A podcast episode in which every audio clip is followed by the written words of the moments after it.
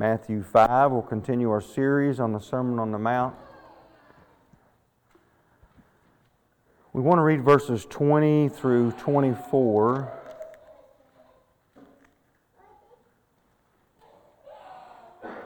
And we'll title this message tonight, The Danger of Anger. The Danger of Anger. Jesus said, For I say to you that unless your righteousness exceeds the righteousness of the scribes and Pharisees, you will by no means enter the kingdom of heaven. You have heard that it was said to those of old, You shall not murder, and whoever murders will be in danger of the judgment. But I say to you that whoever is angry with his brother without a cause shall be in danger of the judgment. And whoever says to his brother, Raca, shall be in danger of the council. But whoever says, You fool, shall be in danger of hell fire. Therefore, if you bring your gift to the altar, and there remember that your brother has something against you, leave your gift there before the altar and go your way. First be reconciled to your brother, and then come and offer your gift. Let's pray. Father in heaven, help us tonight as we come to this portion of your word and and uh, I just thank you for the Sermon on the Mount that we have, Lord, from the words of the Lord Jesus. And I just pray that we would learn and grow and just come each Wednesday as we sit at, your, at the feet of Christ and, and at the Word of God that He spoke and uh, there on the Sermon on the Mount, and that we would just drink Him in, that we would feast and taste of His Word that we would learn of his personhood, that we would learn from his lips and, and see his heart and see, Lord, what he has to teach us. Father, may your Spirit, Lord, guide us tonight and teach us all truth. And I pray that you'd open our eyes to see the glorious words of Christ and help us, Lord, to understand them. Help us to love them. Help us to follow them, to hide it in our hearts so we don't sin against you. Help us, Lord, to grow in grace and knowledge of Christ. Help us to be more like Him. In Jesus' name we pray, and amen. All right, now, in our last lesson on the Sermon on the Mount, we uh, already spoke of verse 20, but it was, it's important before we go further into the Sermon on the Mount, especially with chapter 5, that we kind of reestablish some things from a, a couple weeks ago. Jesus says in verse 20 that unless our righteousness exceeds the righteousness of the scribes and Pharisees, then we can by no means uh, enter the kingdom of heaven. Now, as stated in our last uh, lesson, this would have been like dropping uh, a bomb on them. In that culture, at that moment, uh, because the Pharisees, Scribes were viewed as, in their day, as the most righteous of men. And so, all of a sudden, for Jesus to say, You've got to be more righteous than them, automatically the natural man's going to start thinking, Oh man, I got to be a lot better than I am. I got to be better than they are. They were supposedly, supposedly I say, all about the keeping of God's law, at least in appearance before others. However, as we already seen in our last lesson, that they were not as righteous as they appear to be, because Jesus tells us that they, uh, that they did the little things to appear righteous, but they left off the weightier things of the law, like justice, mercy, and faith. So they're really good about keeping the small things of the law to look righteous, but they were leaving a lot undone. They also had traditions that allowed them to ultimately disobey God's commands. We've seen that in Mark chapter 7, uh, where they did allowed certain things, but actually it created a spirit where they could disobey God's commands. So, first, the perceived outward righteousness that many saw was not all that great anyway. Okay? Not as, not as great as they thought. Now, Jesus is going to show them that not only did the Pharisees not keep the law outwardly, they also did not apply the inner principles of the law inwardly in their teaching. Jesus is teaching them about a righteousness that needs to be within. Something that they were not getting. Weren't they all about the outside? And he does this all the way until the end of chapter 5. He's going to be teaching them the right way to apply the law. The Pharisees appeared to apply the law outwardly, but in their teaching, they did not apply the principles of the law inwardly. And Jesus is about to make it very clear that God requires a righteousness that exceeds the outward righteousness of the Pharisees, that exceeds an outward expression of righteousness. God requires one an inward righteousness, listen, of perfection. When you look at what God actually requires, He requires perfection. Now, when you look at what Jesus says in verse 20, then we got a whole list of Jesus, I think six times saying, You've heard it said, but I'm telling you, what he's doing, he's correcting the Pharisees. He's not correcting the Old Testament law. It's important to understand that. He's correcting what they have been taught by the Pharisees.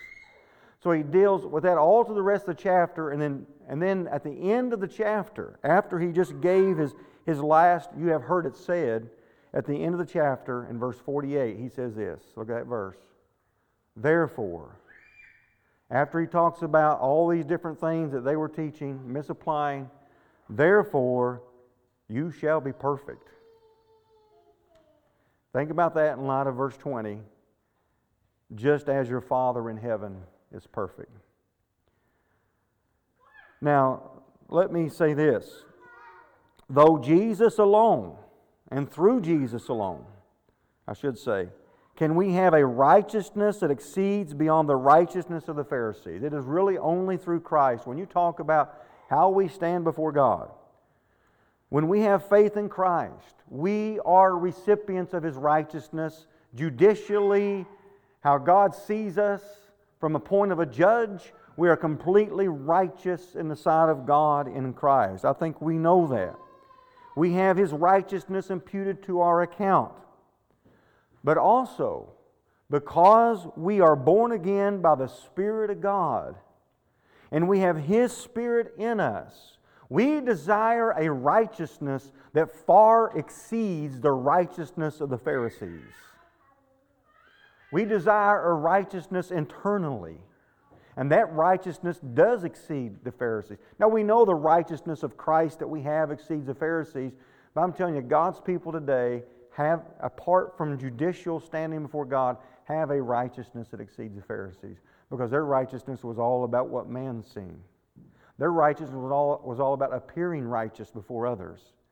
The people of God who have the Holy Spirit in them, they desire an internal righteousness. They open up the book and don't just want to pick pieces of it to look righteous before people. They want the Word of God in their hearts and want to be right within.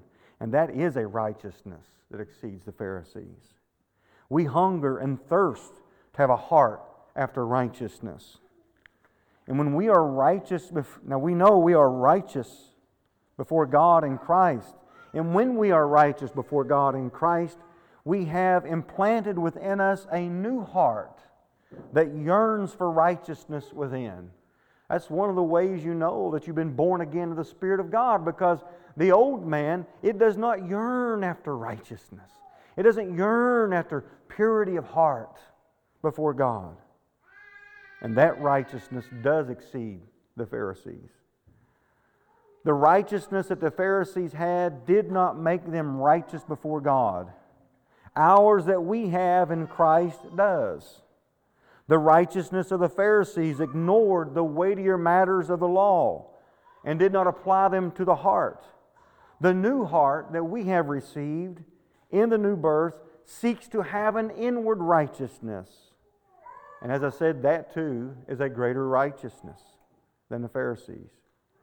Now, with all that, let me get to what Jesus is doing from, 20, from verses 21 all the way to, to 47.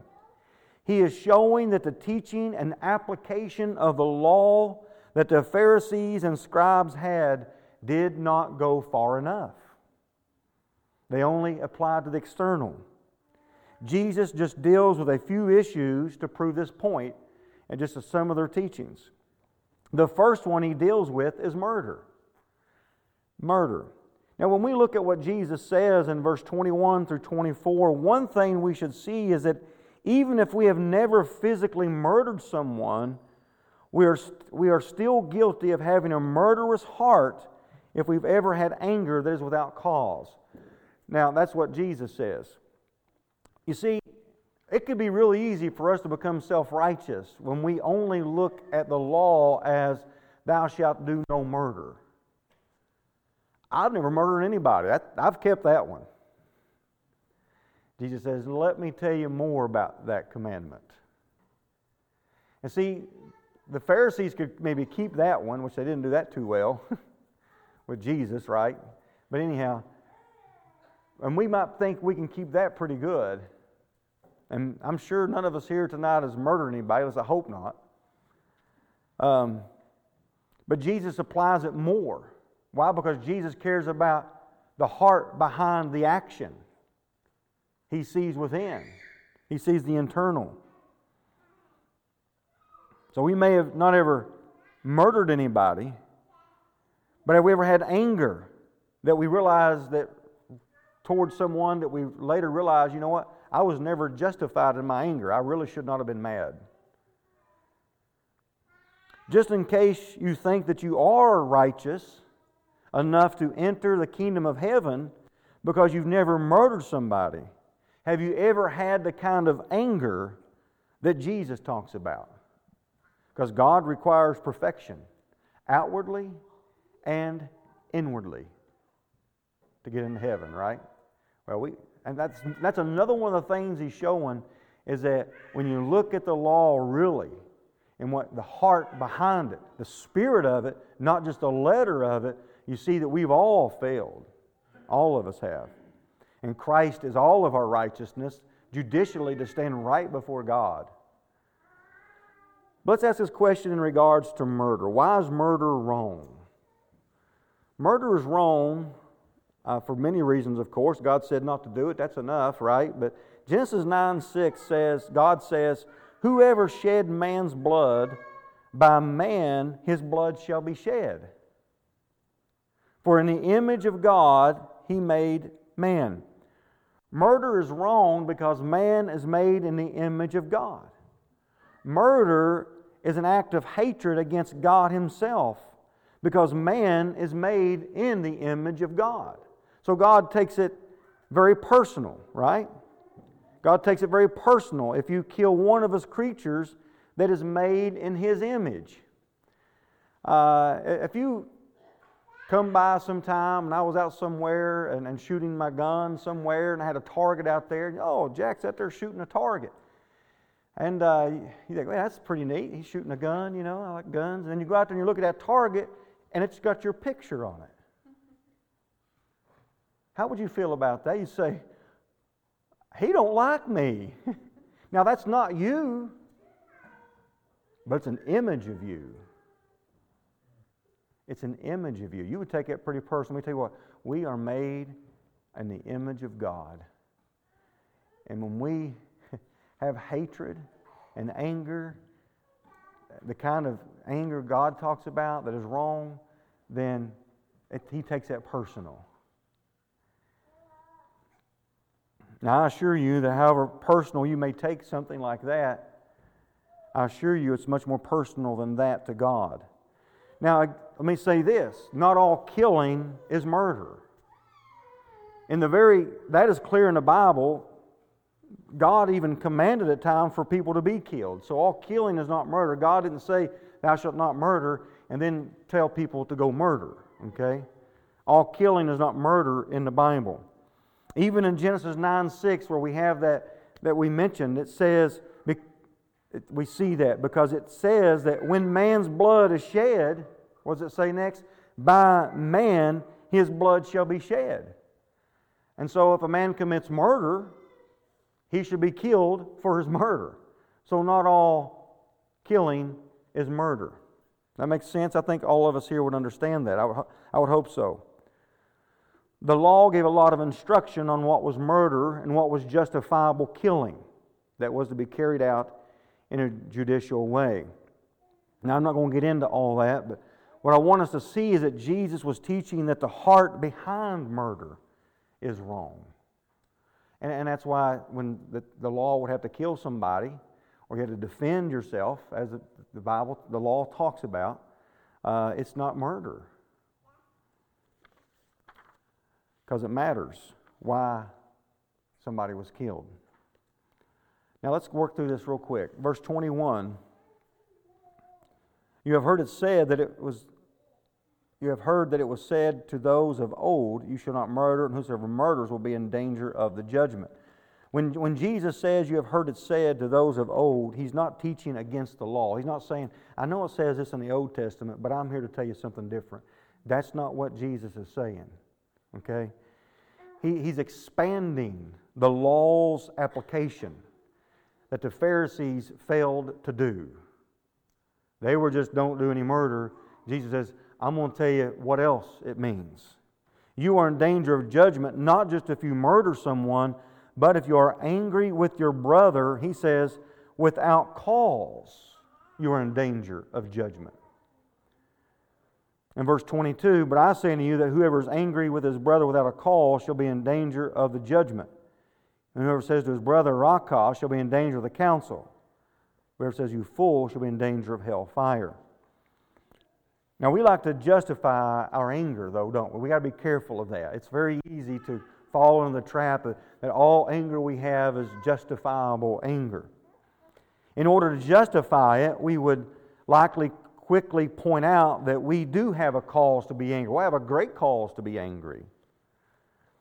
Now, by Jesus saying this, it does, it does seem that he is saying that there is an anger we can have that is not sinful. Is there an anger we can have that is not sinful? That's a good question to ask. We should know the answer to that. That's not a trick question. Yes, we can. Does God get angry? Yes. Does God sin? No. So, yes, there is an anger that we can have that is not sinful. Um, God is a just judge, and God is angry with the wicked every day. Psalms 7 and verse 11.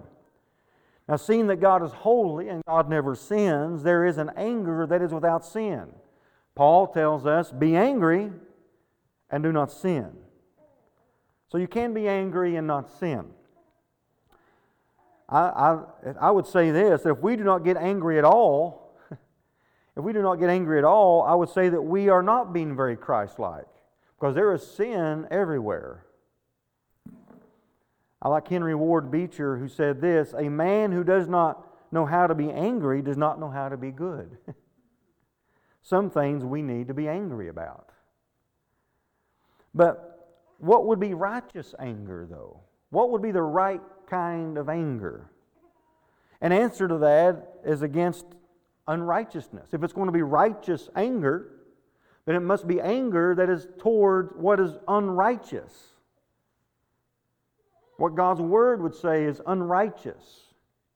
Matthew Henry summed it up very easy and well. He said, If we would be angry and not sin, we must be angry at nothing but sin. I like that. And we should be more jealous for the glory of God than for any interest or reputation of our own.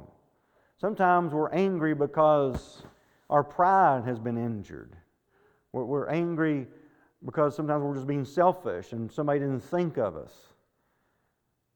You know, we're not, we need to be angry over the right things that, that are, or the wrong things that are being done, the sinful things uh, that are being done in the world. So, first, in regard to our anger, is it actual sin that upsets us? That we're angry about because we're zealous for God? Or is it a zeal for self? So I think that's a good question to ask ourselves. Well, I'm just so angry at my wife. I'm so angry at my husband. Well, maybe they have messed up, but how sinful is it that they're doing? And but let's go a little bit further than that. Also, if we have justifiable anger, In other words, it is justifiable anger. It is righteous anger. It is something that we can be upset about because it is sinful, whatever this person is doing towards us or towards others, and it upsets you. We still must be careful, even with righteous anger, to not allow it to brew and stew in our heart. Listen, because we are not righteous of ourselves, I think it's hard to hold on to even righteous anger. Just because we have the right to be angry, that does not justify a hatred within for others. Even a righteous anger needs to be let go of very quickly. That is why Paul not only said, Be angry and do not sin, he followed it up with, Do not let the sun go down on your wrath. That's the very next thing he says. So we can say, See, I can be angry and not sin. I'm so mad. I mean, you know what they did to me last year? when? There is a justifiable anger, and maybe they did sin. and Maybe you should have, and you should be angry maybe about that, upset about it. Because it's wrong, it was sinful. But if you don't want to sin in your anger, don't let the sun go down on your wrath. In other words, you can't hang on to that. Listen, us as God, God can have a righteous anger, okay? We're not God, we're not completely holy, and we're not perfect. And let me tell you what, I have, I have found myself upset at people for something that I should be upset with people over that was righteous. I mean, it was sinful what they did. But I found myself wrong later because I wouldn't let go of it. And I, it created a, even though it was a righteous anger, it created in me a spirit of bitterness in me. So I started off wrong, or I started off right, but I ended up wrong. Does that make sense? We are just not capable of being angry for a righteous reason for a very long period of time, I think. It turns into hatred, which is a murderous heart. In verse 22, um,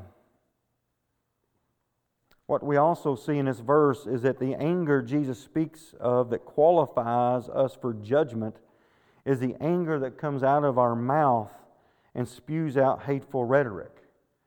But see, he's given us some signs of this kind of anger towards our brother that is wrong. Um, you may have cause for your anger, okay?